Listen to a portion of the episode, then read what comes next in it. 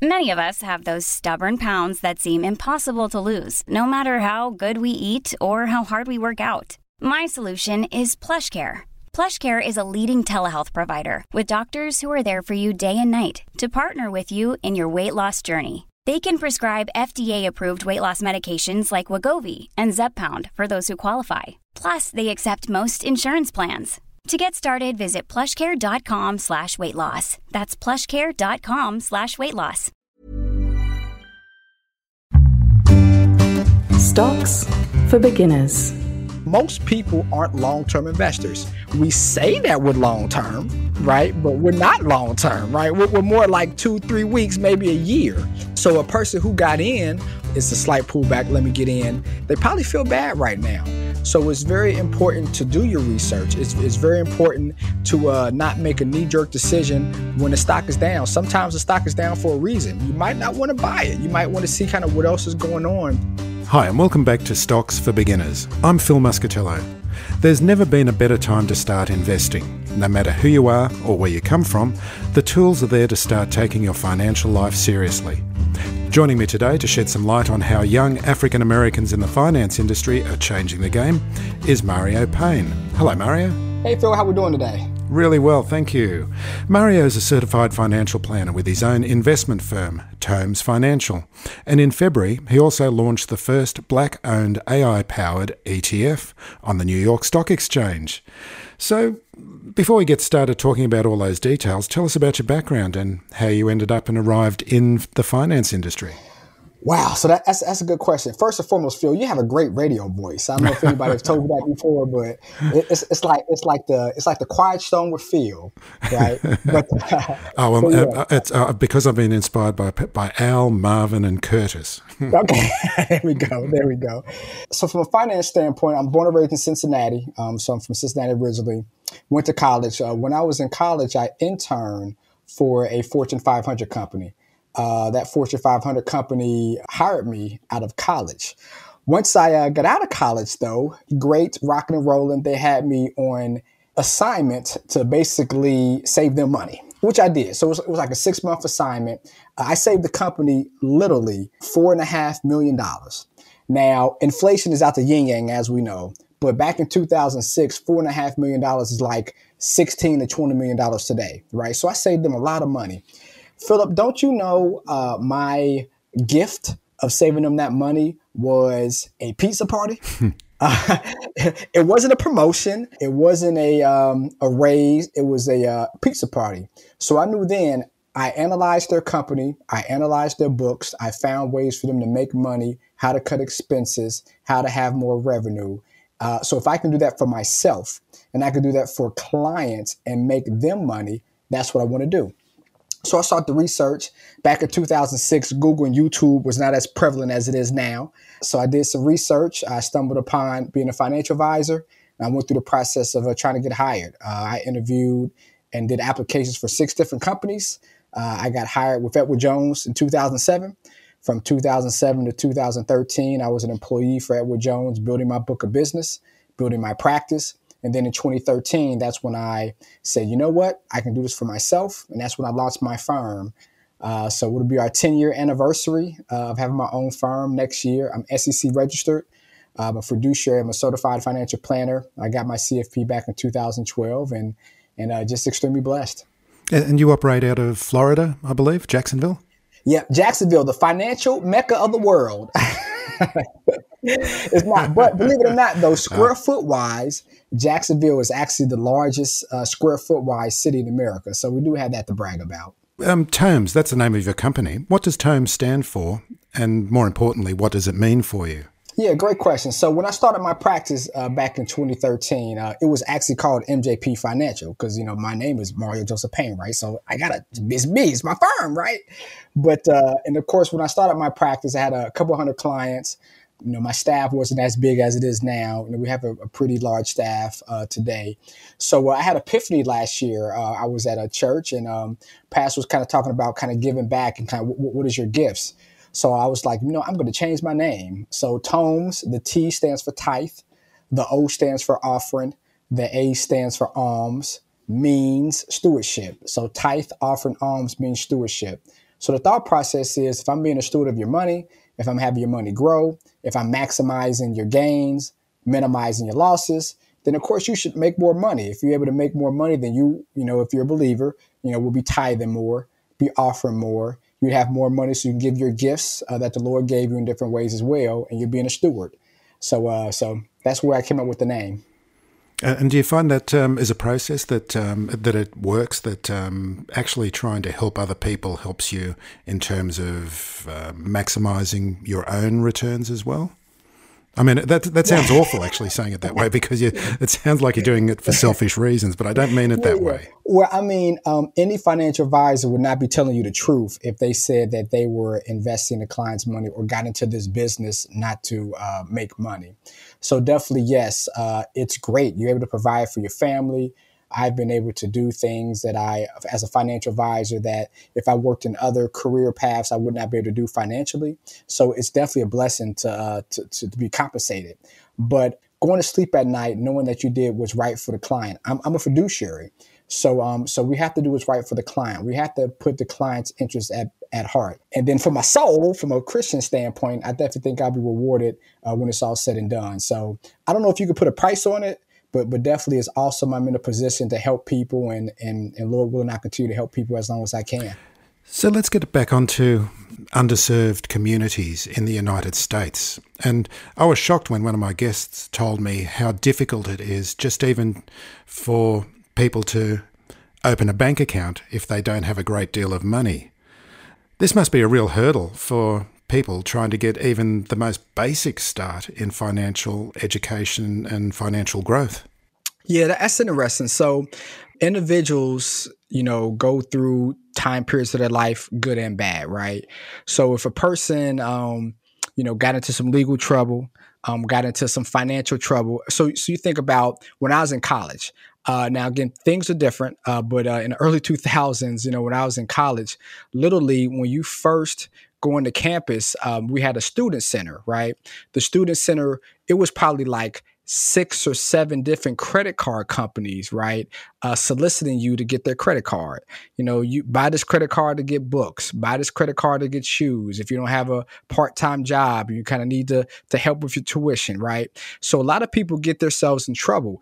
A young college student who gets themselves financially in trouble, who maxes out their credit card or maxes out two, three, four, five credit cards, they're going to be in some trouble. So then when it comes to getting a loan, when it comes to trying to open up a business, when it comes to, you know, trying to buy a house, even buy their first car, if they have financial trouble because of things they've done in the past, it's, it's going to hurt them. They might not be able to open up that bank account with a bank because they, they've seen them delinquent. Uh, some individuals go through bankruptcy, right? So it doesn't mean that a person is a bad person. It's just that they made a, a financial uh, mistake. And that's why it's great now we have so many outlets of financial literacy. We have podcasts like yourself, we have other podcasts, we have YouTube. Now, with YouTube is some fluff as well. So you just want to do your research on who's telling you good advice and bad advice. But definitely, is resources out there that's going to help a person make those types of decisions in a positive way. Um, so that if they did get themselves in financial trouble, they don't get themselves in more financial trouble by doing the wrong thing. And they're also often starting on the wrong foot with the student debt as well, on top of these credit cards and things that they're, um, you know, you, you, you're suddenly grown up, you're out of home, and you want to have everything, don't you? Yeah, and you know, stu- student debt, you know, that's like a silent assassin. So for me, um, I was in the military. So, uh, so when, when I was in school, not all because I was Army Reserve, I was an active duty Army, but uh, about sixty-five to seventy percent of my school was paid for through the military. Uh, my girlfriend in college now, wife, um, you know, she was in state, so she was in state. She had some scholarships, and we let's see. So when we graduated, it was probably about nine years after she graduated till we actually paid off her student loans. And for us, because of me growing my practice and things of that nature, I was able to put more, you know, towards the student loans getting out of college. So think about a person who maybe um, didn't have the best grades in college and who kind of gets out of school and you know the job or the occupation that they wanted when they got to college wasn't there and they're kind of building just kind of just making it they might have some children they might have a wife and they're not able to put as much as we were you know that that might strap you for years. You know, you have some people that, you know, they can be 50, 60 years old still paying their college debt. You know, think about doctors. You know, doctors make a, a nice amount of money depending on if they're surgeons or not surgeons.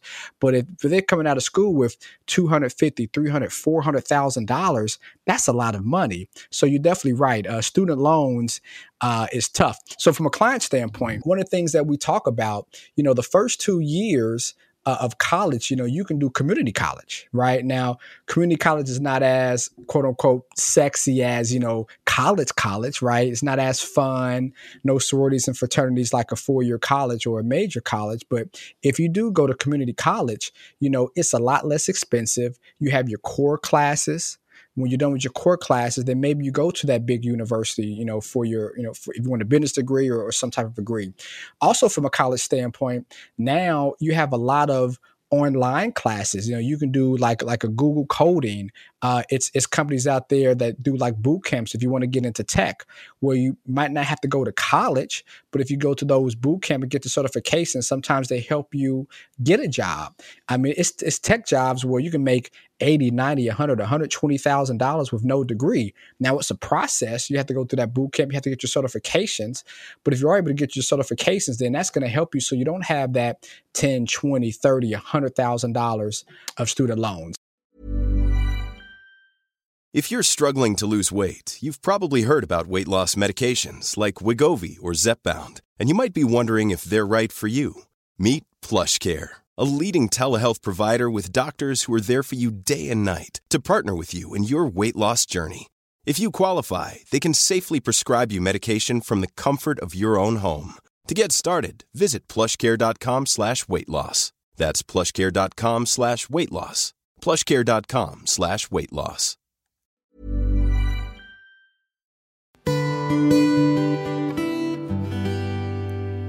Let's turn to Let Bob. Is that the correct name? Let Bob.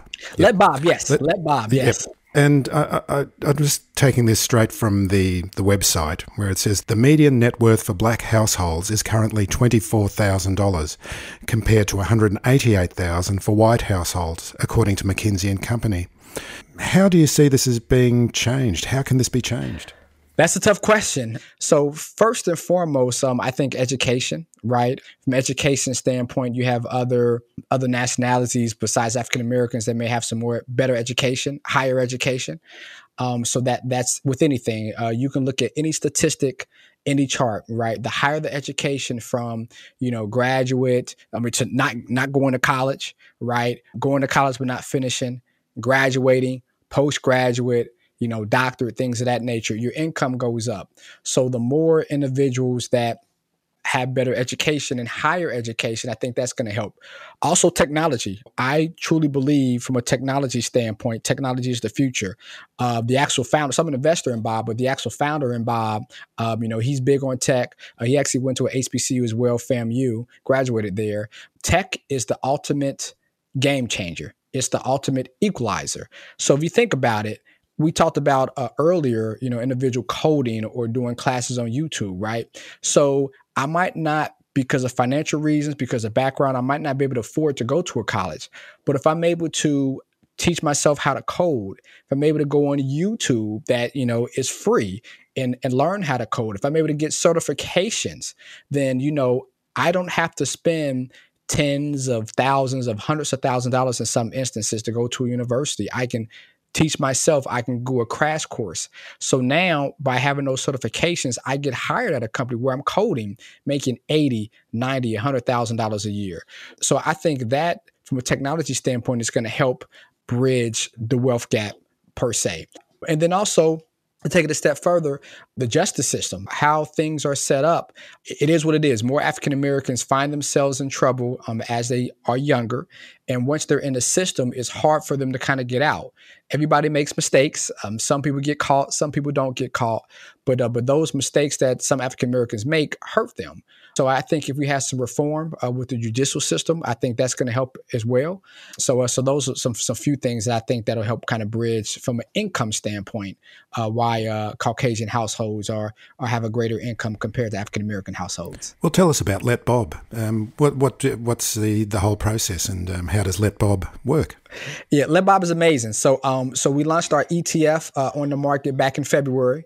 Um, so the symbol is LETB. So we have things proprietary that we're able to now. As I take a step back, nobody knows but God the future, right? Mm-hmm. And of course, uh, past performance does not give you future results. As I put on my fiduciary hat, right? That's right. And this is not this is not we're not trying to sell anything and yeah. um, you know uh, yeah. consult a financial advisor before making any investments. so now we've got all the disclaimers out of the yeah. way and the compliance. yeah, of course, yeah, yeah. So and, and even with, with, my clients, even though I have my own ETF on the market from a diversification standpoint, all my clients are not in my fund. I mean, you know, uh, that's just, you know, you want to be diversified. However, though, we do have things in place where we're able to not predict, but do a good job of, of, of kind of identifying what the market's doing. So if we're able to maximize your gain, so if the market is going up and you're able to take advantage of that in a positive way, that's great. More importantly, from a preservation of capital standpoint, and we are going through that now with the market being down, right? Uh, preserving your capital, if we're able to kind of get you out the market or preserve your capital before the market really goes down, we've done our job. So, from an investment standpoint, if you consistently, not all the time, but if you consistently go up when the market's going up and consistently not go down as much when the market goes down, you're going to outperform the market. Uh, I mean, d- definitely this year, you can definitely Google LETB. Um, you know, everything is transparent. The great thing about having a, a fund is not, you know, what a person says that they're doing or, or what their clients are making. It's transparent. You know, um, you know, we performed very, very, very well compared to the market this year. So the ETF is um, artificial intelligence, um, yes. algorithmic uh, trading. Well, but without, and I know that's proprietary, but um, just tell us a little bit more about it. Which um, which universe of stocks are you investing in, and um, how is the capital protected? Yeah, great question. So the benchmark is the Russell. I mean, so definitely if you Google, you see our, our, our benchmark is the Russell. We look at you know all the stocks on the Russell 2000. Uh, we have different um, data uh, that's created to make everything uh, automated. Which again, we talk about technology, right? The, the great game, game changer, right? Think about a person who is at work right? If if I'm at work, just working a job, providing for my family, it's 10 o'clock, you know, I look at the market and I own a stock, right? The stock is down. And then just like today, right? The market opened up down and then closed the business. It was very, very down, right? so, uh, but if I had something in place from an automation standpoint that kind of triggered and automatically got out, you know, I would have preserved my capital right? So th- those are some of the things that we do from an automation standpoint. We're able to have triggers in place so that you're get out, you know, when we see fit from automation standpoint. But then more importantly, you know, we get in when we see fit as well because it's, it's a two-way street, right? It's great for individuals who sold their investments back in January or back in February. They feel awesome, right? Uh, you know, the NASDAQ was down over 30%, Russell down over 30%. On 100 grand, I've saved myself $30,000. I feel so good. But that's only part of the battle, right? When do I get back in? Right? If I if I wait to get back in till you know the market gets back up, I've kind of missed out. I didn't lose any money, but I didn't gain. So if you're able to kind of get out, you know, when things are high and get back in when things are low, then that's kind of the best of both worlds, right? We got it right on the upside, we got it right on the downside. And from an automation standpoint, you know, we're able to kind of do those types of things inside of the ETF. And, and, that's an important thing about investing because you're kind of um, implying it, but without saying it, is that psychology uh, plays such a big part and how you look at the market as today, and um, we're recording on the 22nd of August. And um, when you see a day like this, and not only are you seeing a day like this, but you're watching CNBC and you're watching um, so much news about it and maybe reading online forums, and there's panic in the air. And that's really so important for people to understand that they need to move away from that. Yes, and you know, panic paralyzes individuals with investments, right? So you think about mm. 2008. I was talking to a, a client uh, earlier today about this. If a person got out in 2008, they felt great, but if they didn't mm. get back in until 2013, ah, I've lost money. You know, we don't think about it that way, but inflation happened over five years, right? So the person who got out in 2008 and got back in in, in 2009, you know, they did it right because they got out and they got back in. Typically, if we kind of cir- circle back from African American standpoint, there was a study being done.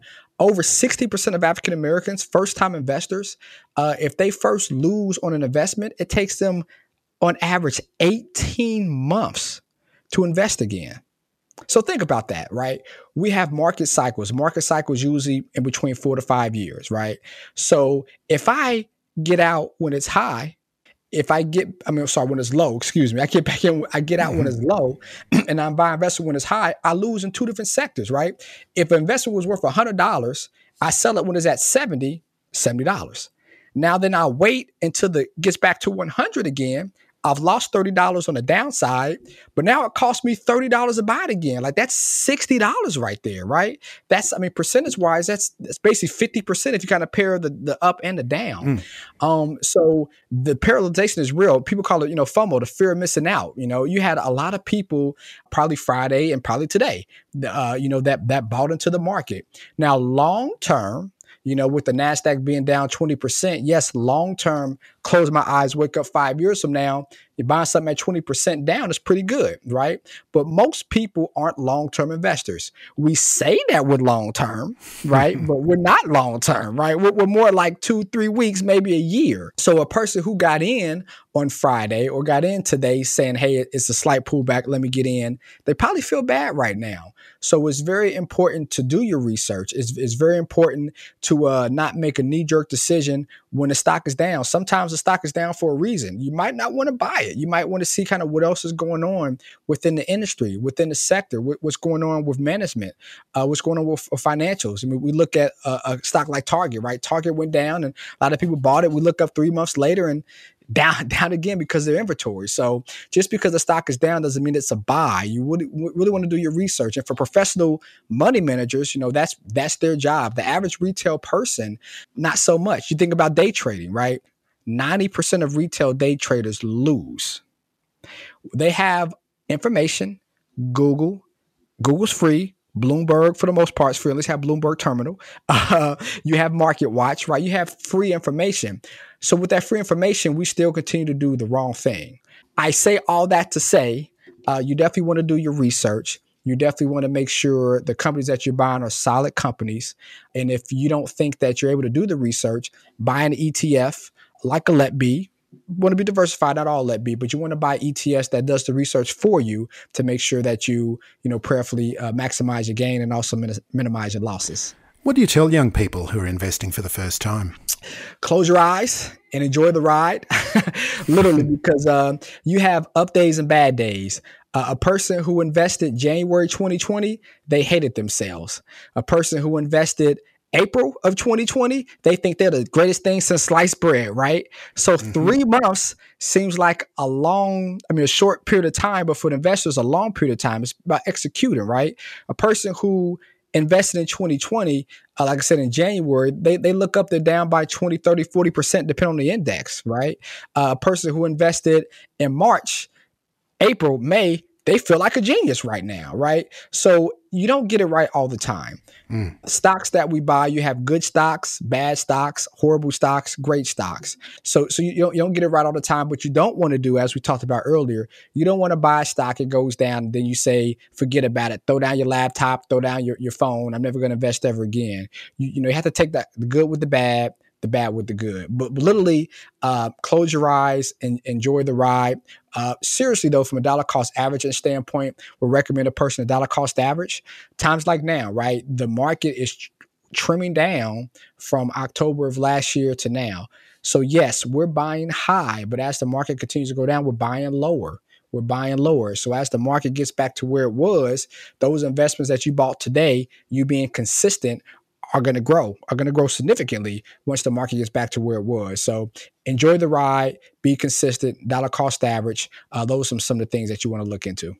Dollar cost averaging is when you um, actively put in a certain amount, say each week or each month, into the market, no matter where the market is going up or down at that particular time.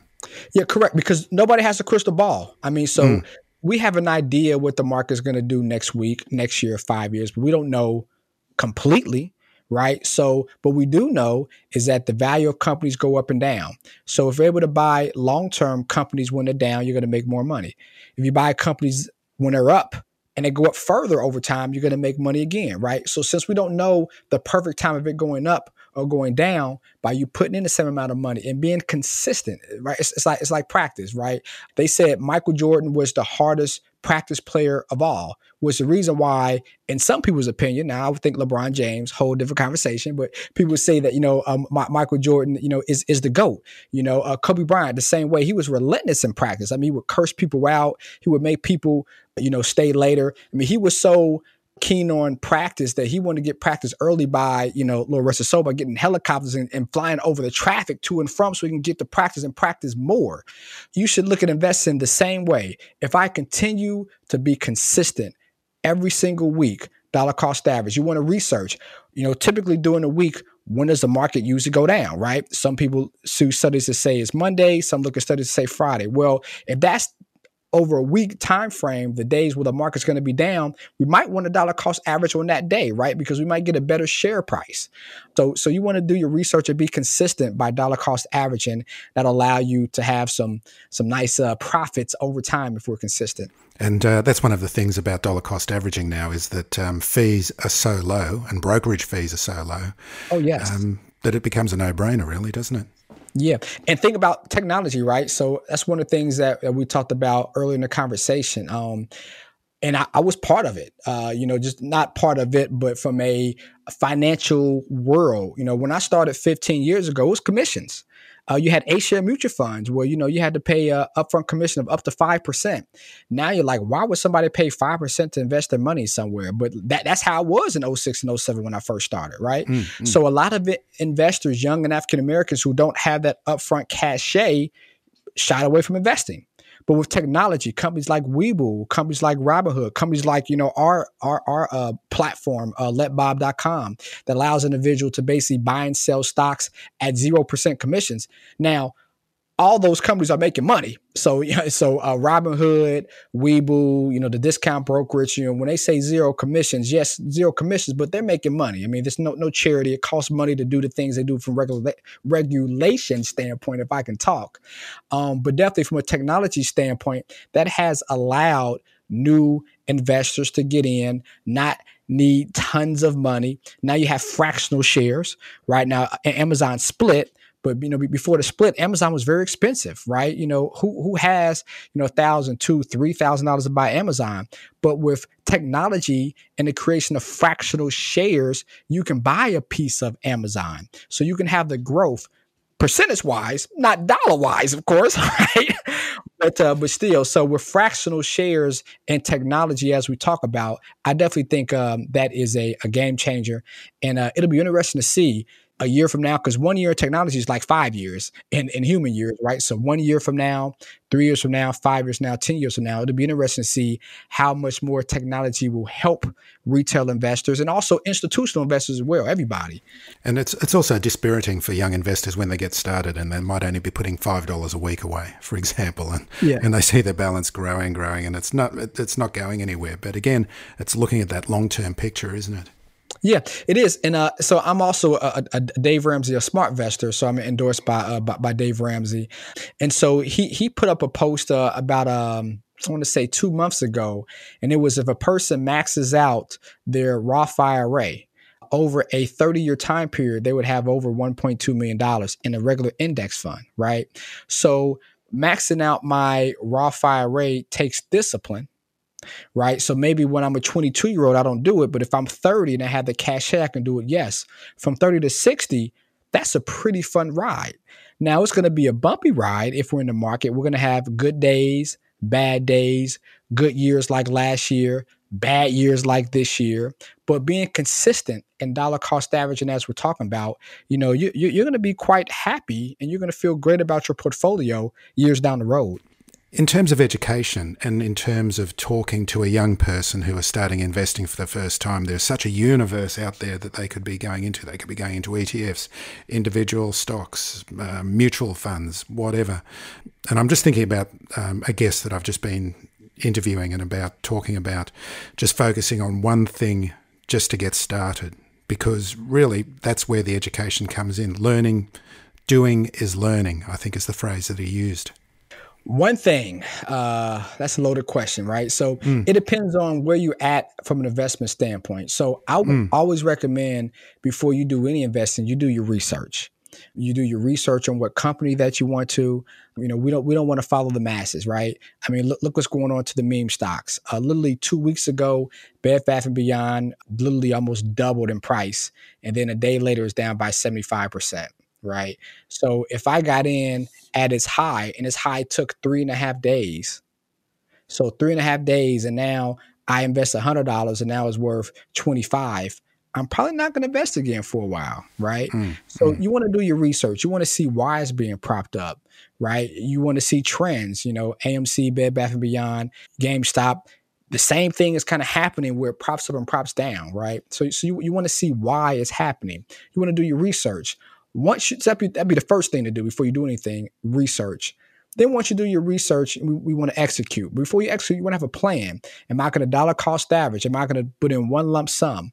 Uh, I never recommend a person putting in one lump sum, even if it's, hey, I got this money, I want to invest. Yes, but let's do it over a two, three month time period, right? If a person invested in June, great.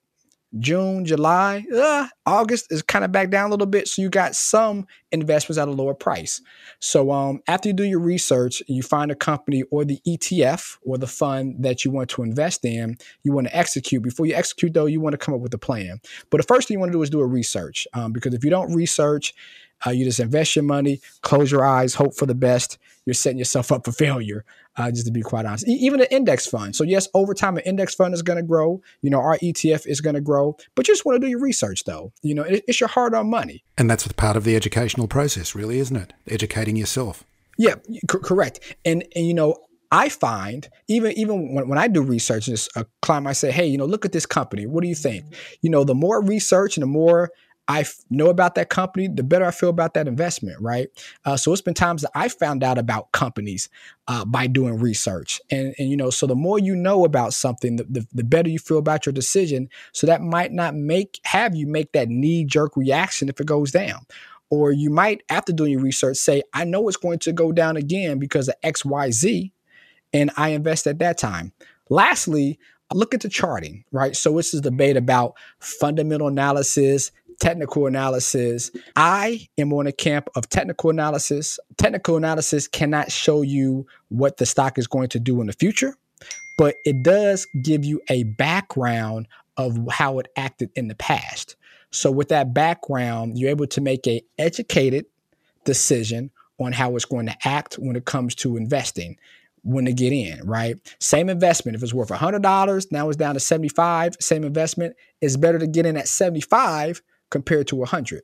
Doing some technical analysis might allow you to stop and not make the decision to invest at 100. That might make you kind of pare back a little bit, wait a while, and do it at 75. Patience in the market. There's nothing like it, is there? yeah. Patience is the virtue. So tell us, tell listeners how they can find out more about you and especially your excellent Instagram channel.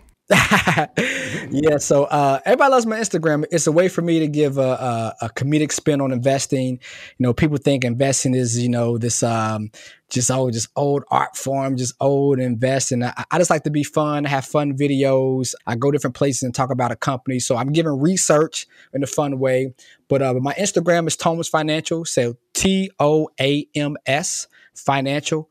Uh, that's my Instagram, Facebook, Toams Financial, uh, LinkedIn, Toams Financial, Twitter, Toams Financial. Uh, we have a TikTok page for a little younger crowd, you know, kind of breaks down investing from a very comedic young standpoint. That's actually called Payneful Profits. So P A Y N E F U L P R O F I T S payneful profits. Uh, uh, that's pretty cool. Uh, then, of course, um, our ETF again is Let Be. You can definitely go to our website. Please do your research. Go to our website, letbob.com. L-E-T-B-O-B.com. Uh, if you want to be with our investment app, we're basically like Robinhood, but some things that kind of helps you before you make any bad decision investment wise. You go to our website, sign up, and uh, that'll help you as well. Mario Payne, thank you very much for joining me today. Thank you. Peace, you guys. Have a good one. If you found this podcast helpful, please tell a friend, especially if it's someone who needs to start thinking about investing for their future. You'll be helping them and helping me to keep this show on the road. Stocks for Beginners is for information and educational purposes only. It isn't financial advice, and you shouldn't buy or sell any investments based on what you've heard here. Any opinion or commentary is the view of the speaker only, not Stocks for Beginners. This podcast doesn't replace professional advice regarding your personal financial needs, circumstances, or current situation. And thank you for listening to my podcast. Are you itching for a good story? Laughter among friends, maybe even a mystery or two? Well, you're in luck. Fire Breathing Kittens is a standalone Dungeons and Dragons podcast. Each episode is a separate three hour long story, like a movie for your ears, so you can listen to these adventures in any order you like. So join us on a real play D&D quest as we solve mysteries, attempt comedic banter, and enjoy friendship. Fire Breathing Kittens podcast, fantasy, action, mystery, friendship. Even when we're on a budget, we still deserve nice things. Quince is a place to scoop up stunning high-end goods for 50 to 80% less than similar brands. They have buttery soft cashmere sweaters starting at $50, luxurious Italian leather bags, and so much more. Plus, Quince only works with factories that use safe, ethical, and responsible manufacturing. Get the high-end goods you'll love without the high price tag with Quince. Go to quince.com/style for free shipping and 365-day returns.